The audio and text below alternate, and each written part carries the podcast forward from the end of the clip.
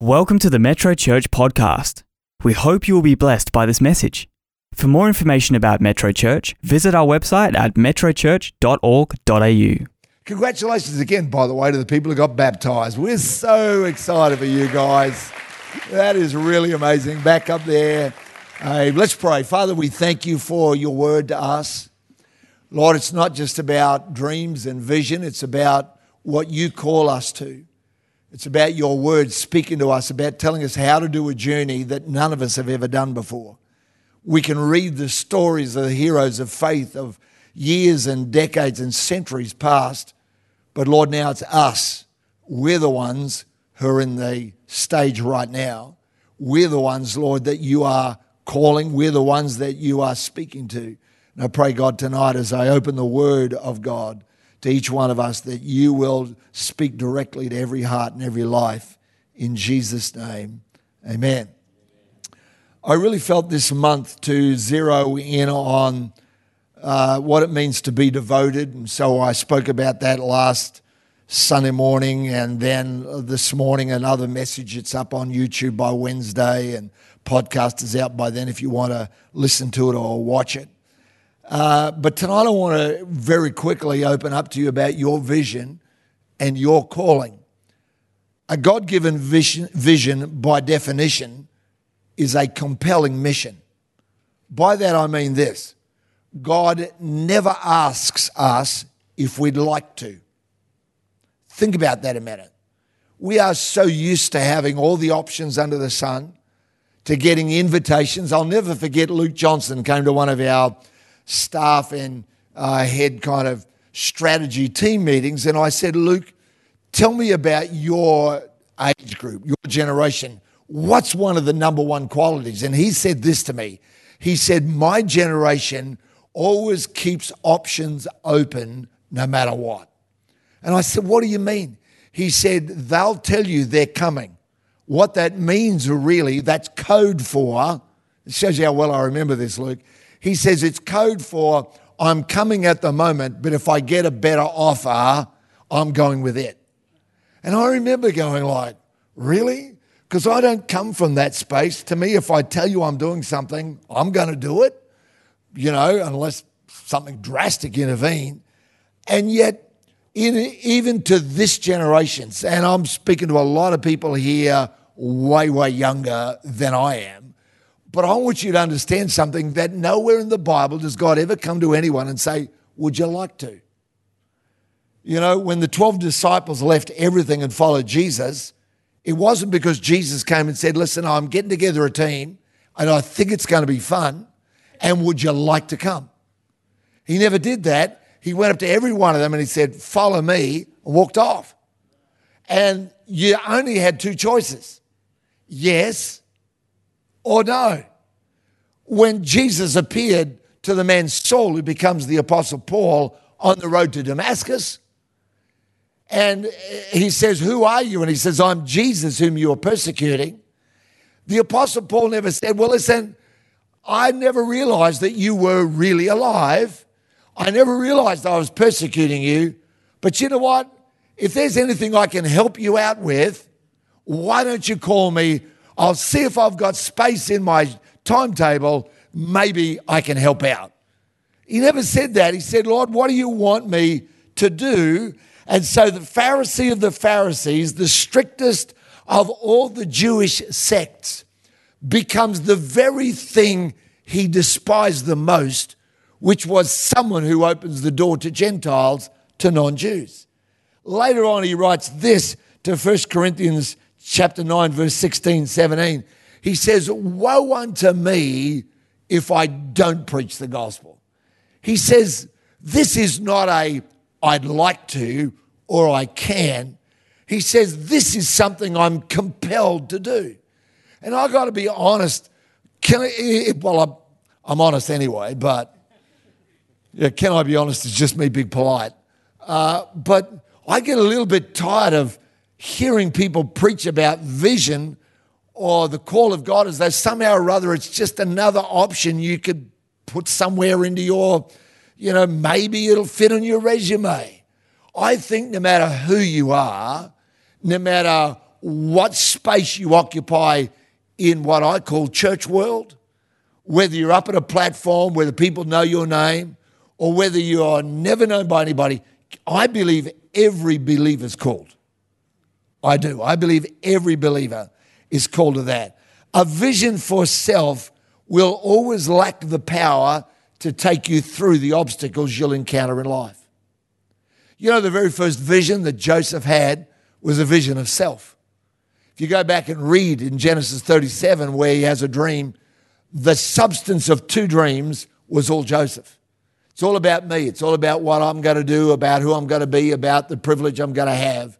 But it wasn't enough to sustain him. Later on in life, he reveals to his brothers in Genesis 50, if you want to look it up later in verse 20, he reveals to his brothers somewhere between it's all about me and the final part of his life, he gets a revelation that it was always about God and not about him. Those of you who got baptized right now, I would understand you're overwhelmed with this is what Jesus has done for me. But can I tell you, somewhere in your life, there's going to come a revelation it's actually not about you. It's actually not just about getting you from where you are. So many people in this church, we're from 80 something nationalities. On the last Sunday, I'm going to talk about what I believe is the divine purpose behind. I always thought it was just something really cute. I remember the South African Minister for Sport came with the Springboks one Sunday night. They all sat over there. You could tell that they were not average people because they were massivest people I've ever seen in my life. Like mercy, the you know, legs like tree trunks, shoulders that never fitted in a chair. And I didn't know who the guy was, but he came to me later and he said, Do you mind if I ask you, how do you do this? And I said, How do you do what? I knew who he was.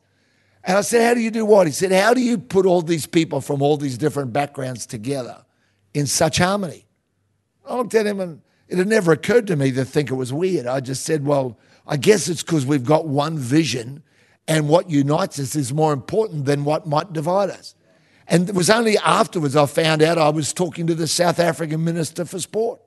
Anyway, long story short, let me get into this message because I want to talk to everybody here about how to be devoted to what God's called you to. All right? So I'm going to put the points up for you so you can read them, but I'm going to actually turn to every verse that I quote to you. Might take us a little bit longer, but I don't want you to be a, an audience tonight for the Word of God.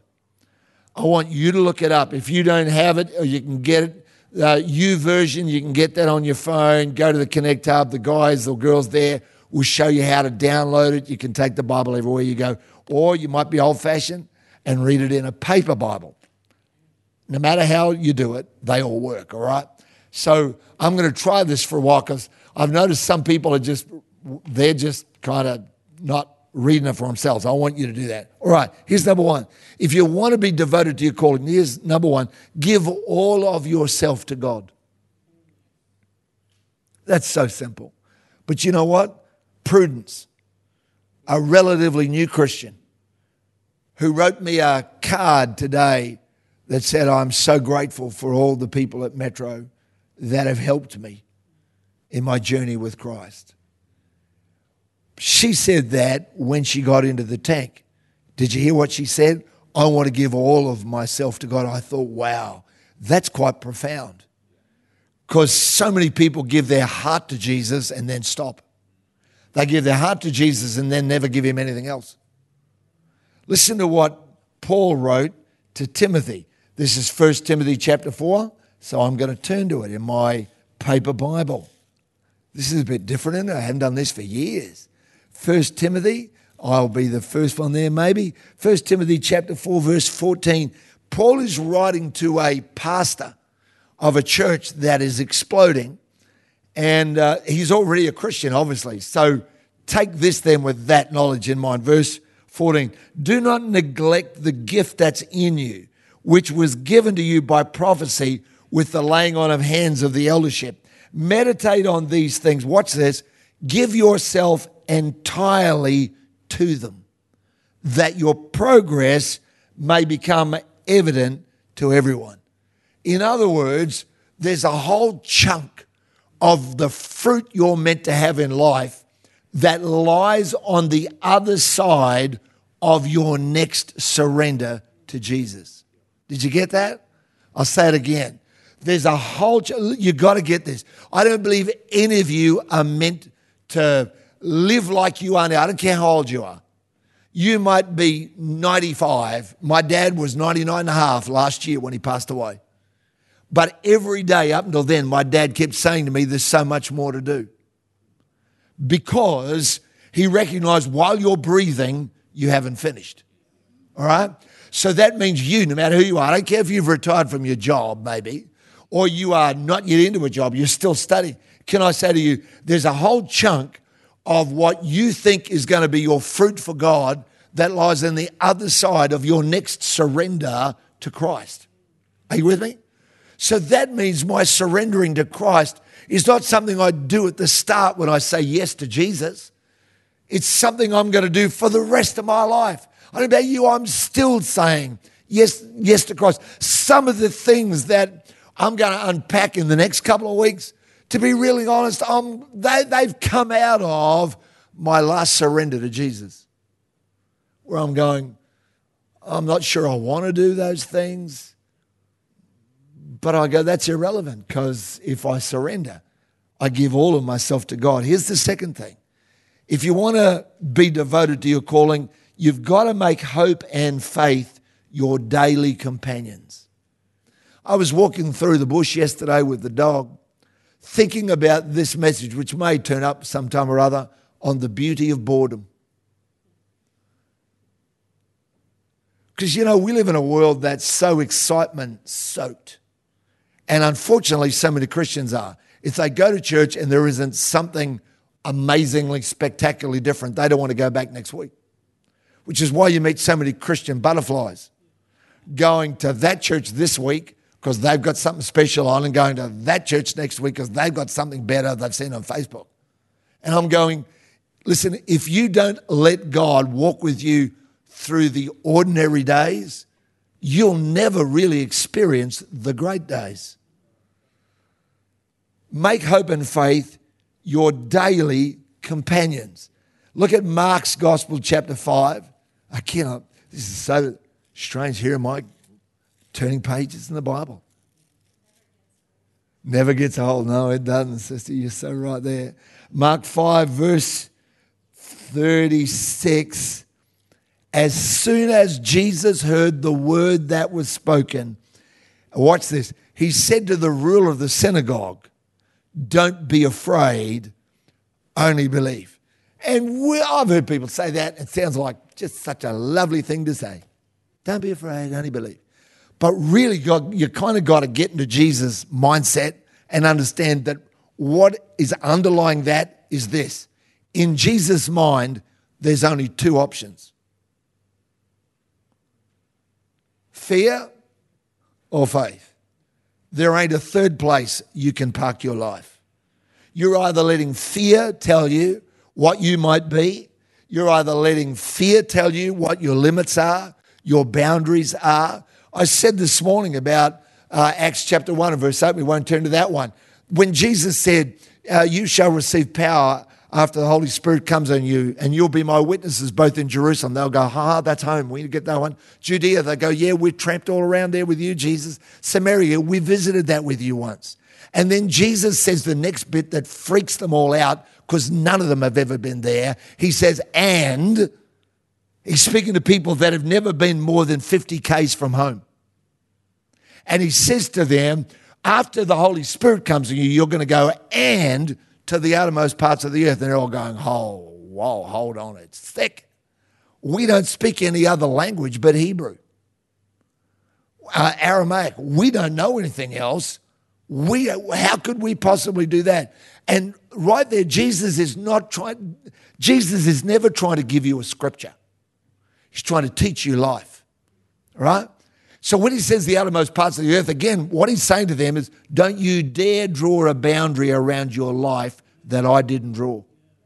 Are you with me here? Come on, you got to get this. I know I'm sitting down talking to you. I know we've just had heartstrings and we're all mellow, yellow, and all the rest of that.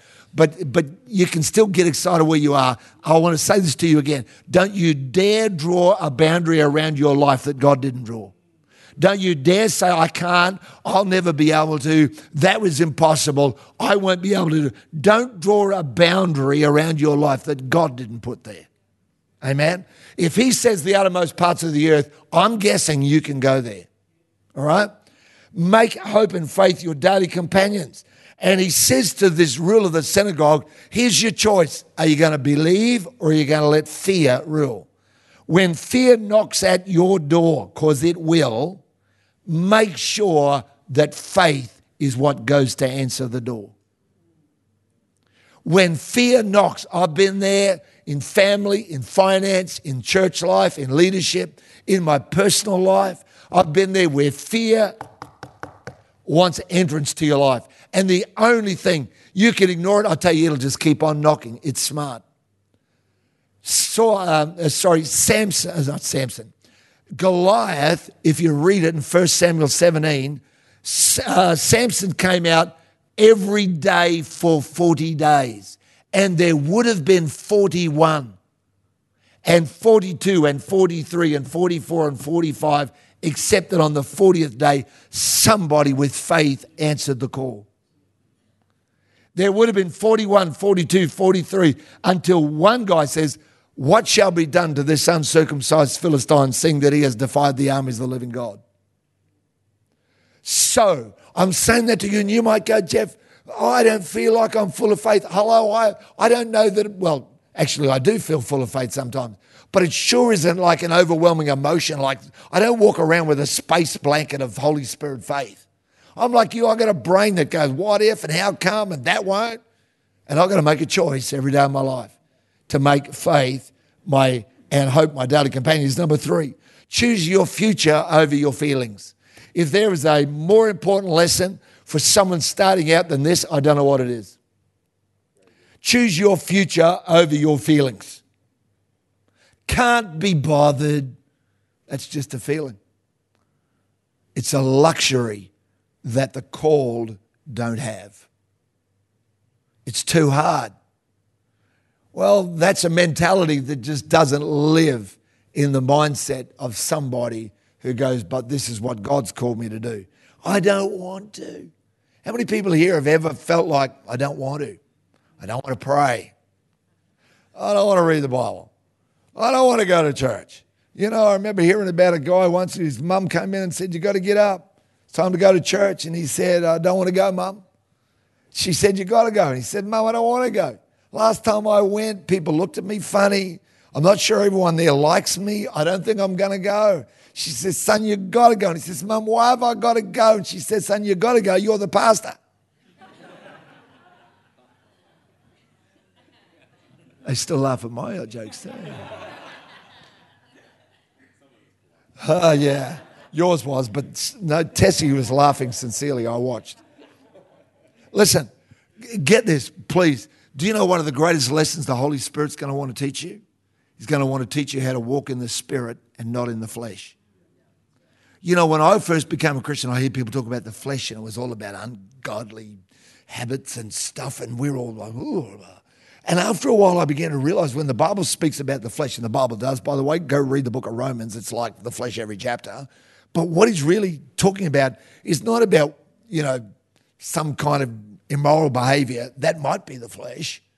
But what he's really talking about is a life that's driven by human appetite and by human vision rather than by godly purpose. That's really what it is. And you've got to choose that. Hello? Hello? We have rosters in this church for things you're committed to. Some people go, well, if people wanted to, they wouldn't need a roster. I go, the roster is there for the days when their flesh is talking to them. Amen. Turn to your neighbor and say, He was preaching that to you.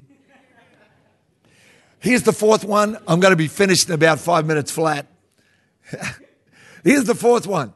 Get this one. I wish I had like an hour on this. Think about this one. Number four, if you want to be devoted to your calling and see the fruit God's got for you, number four, walk in partnership. I'm going to make a statement to you that you'll have to go away and think about because you're going to go, yeah, whatever. Or are you sure? But think about it. Connections are always the doorway to destiny. I'm going to say that, and then I'm going to read to you from Acts chapter 9, verse 26 through to 28. Acts 9, this is Saul, who's going to become the apostle Paul. Listen to what it says about him. He's encountered Jesus, verse 26. When Saul had come to Jerusalem, watch this, he tried to join the disciples but they were all afraid of him and did not believe that he was a disciple. They thought he was going undercover to try and ferret out the Christians so he could chuck more of them in jail or kill them. So he gets saved, really saved, but nobody believes him. So here is this guy that, watch this, he's had a profound encounter with Jesus, but his spiritual life stops. Nothing further is going to happen until but Barnabas. Doesn't say, but the angel of the Lord. Doesn't say, but the Holy Spirit. Doesn't say, but God the Father, Son, and Holy Spirit all turned up.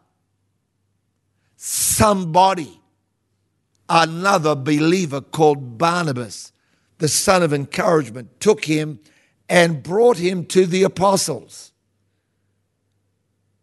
That's why Barnabas's gift of vacant land that he owned, where he came and he put the proceeds at the apostles' feet, and they called him the son of encouragement. I don't know what people thought about Barnabas when he did that. Who's this guy trying to grandstand, you know, making a big donation to the church? But you know, his pure heart meant that God gave him a, a, the ear of the apostles. They believed him. And why was that important? Not so that he gets in on the inner goss of what the apostles are about, but because one day a guy called Saul is going to profoundly encounter Jesus and someone needs to intervene to take him to the apostles. Never would have happened without something as ordinary as his giving. Think about that a minute. And he declared to them how he had seen the Lord on the road, that he'd spoken to them, and how he had preached boldly at Damascus in the name of Jesus. And the whole of Saul slash Paul's life gets turned on its ear, completely reversed why? Yes, because he encountered Jesus. Secondly, is because he encountered Barnabas. Do you realize this? You got to get this because otherwise, too many people act like, you know, destiny's just all up to me. And I go, no, it's not. It's up to the connections God brings you into. That's why we talk about belonging to church. We're not trying to build a membership base. Trust me. If I was, there'd be a whole lot of things I'd do vastly differently if I was trying to build a crowd. I'm not trying to build a crowd. Membership's not about that. Membership is about connecting you so that destiny can unfold for your life. That's what it's about. And who knows where that might end up. There once was a young man called Hayden working in a jewellery store who had moved from Kalgoorlie down to Perth. Somehow or other had come along to this place called Metro Church when he heard about red frogs. He thought, I can do that. And So he took some annual leave and went down on a red frogs uh, tour where nothing was that solidly planned because it couldn't be. 20 years later, I interviewed the same guy who tells you about how 400,000 people get impacted because he made a connection 20 years ago. Are you with me? Listen to me. If you won't stand still long enough to build connection, you will forfeit your destiny. That's a really big deal. There's no such thing as individual destiny. Your destiny is too great for you to carry it on your own. Amen? Last one. I'm finished after this if you want to live devoted to your calling, yeah, give all of yourself to God. Make hope and faith your daily companions. Choose your future over your feelings. Walk in partnership. Here's the fifth one live strong. Don't worry, the creative team is just getting ready to come. Watch here. Live strong. I say that because for so many people, they don't live strong, they live in response. So if things are going good, they're good. If things are going bad, they're bad. Really? Again, let's go to the guy Timothy.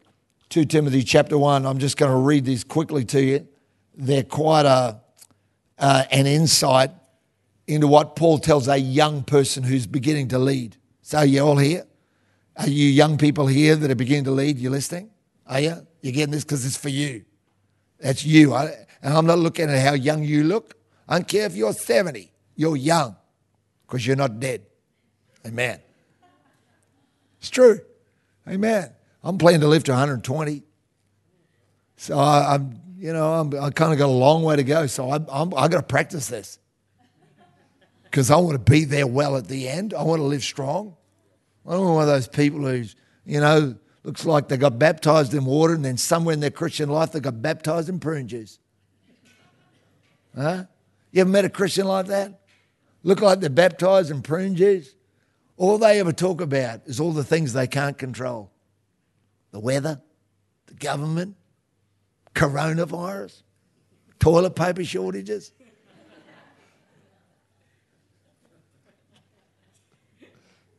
Hang around here and listen to people like that or that or that or that and listen to the conversation that comes out. I can't tell you the most biggest thing.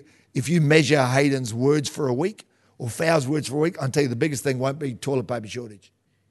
Oh, we'll laugh about it, we'll have a joke about it. But I'll tell you what the biggest part of what they're going to talk about is who they're reaching and what they're doing, how God is using them, all this kind of stuff. Go talk to Michael Parther about, about he's going to, I bumped into him last night and he just come from over, over, at, over at the boulevard and he says, I'm so excited about Alpha.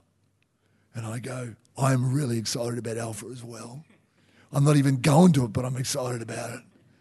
Because I think what a, we want to use every possible strand we can to reach people whether it's a big event like dinner in church where, you know, scores of people that never come to church come, or whether it's going to be whatever size group it is tomorrow night that are going to meet here at seven o'clock and people can still join it and come to it because there's no cost for it. That's ludicrous. Food's free, but anyway. Here's 2 Timothy 1, verse 6. Therefore, I remind you to stir up the gift of God which is in you through the laying on of my hands. He doesn't say, by the way, I know life's tough, but I will see what you can do. He doesn't say, oh, look, we're afloat on the great river of life. Pray God that the current will take us somewhere.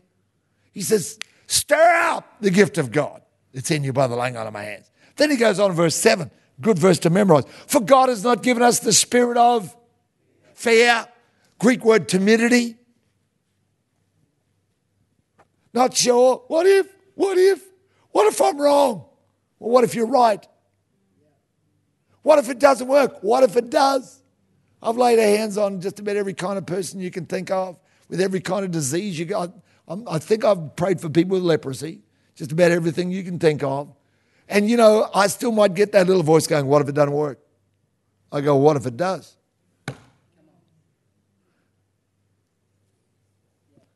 God's not given us a spirit of fear, but of power, love, and of a sound mind.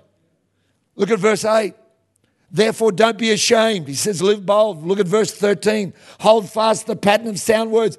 All these things, he says, 2 Timothy chapter 2, verse 1. You therefore, my son, be strong in the grace that's in Christ Jesus. Verse 3. You must endure hardship as a good soldier of Jesus Christ. He says to this young Christian leader, Hello, guy, toughen up, princess. Thus endeth the lesson. You don't remember anything out of this message but the last line, go home saying to yourself tomorrow morning, toughen up, princess. I don't feel like it, toughen up, princess.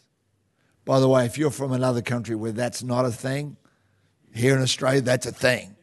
Toughen up, princess. It means stop being a sook. I think are Australians the only people that say sook, though? A wuss, a, a what?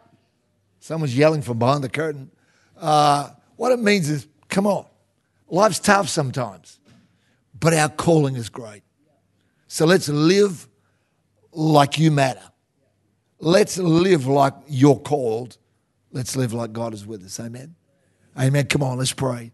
I'm going to get us to sing together in a minute that song because I want to give you a moment to be able to express it and respond to God.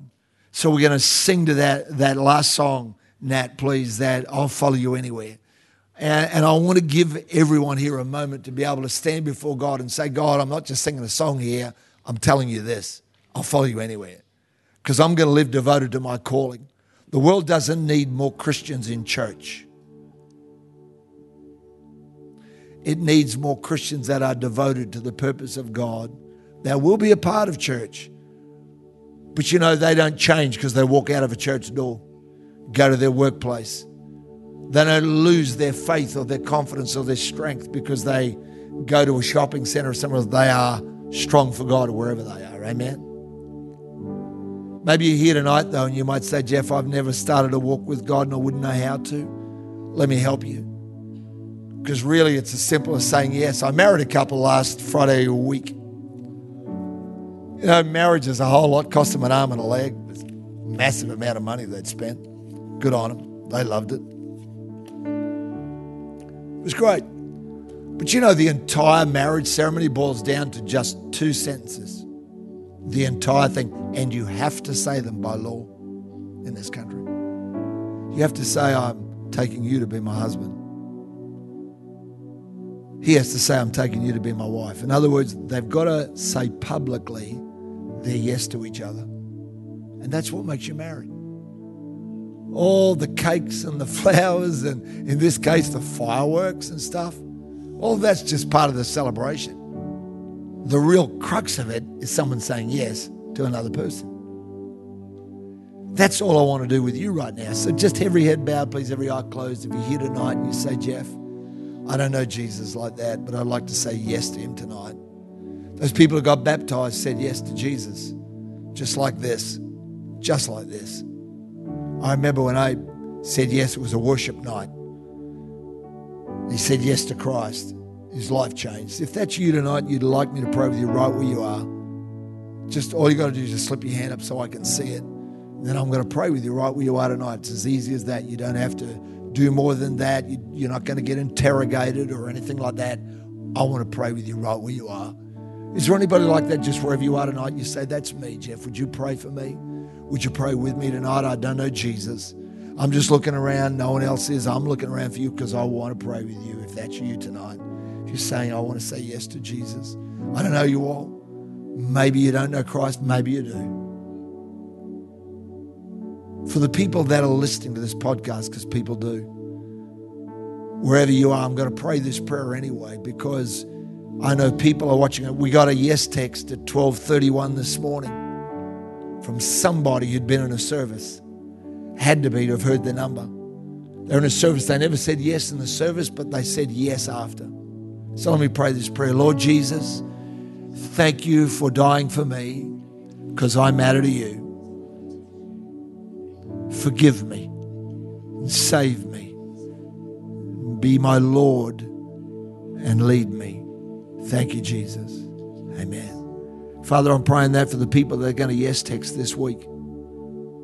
The people, Lord, that are listening to this in a podcast, or someone sitting here who's on the verge of saying their yes to you. Thank you for them. Thank you for what that will unleash for them. In Jesus' name. Amen. Amen. Uh, you'll see up on the screen coming up for you now. Say yes. If you want to say yes to Christ, text yes to 0488 826 392.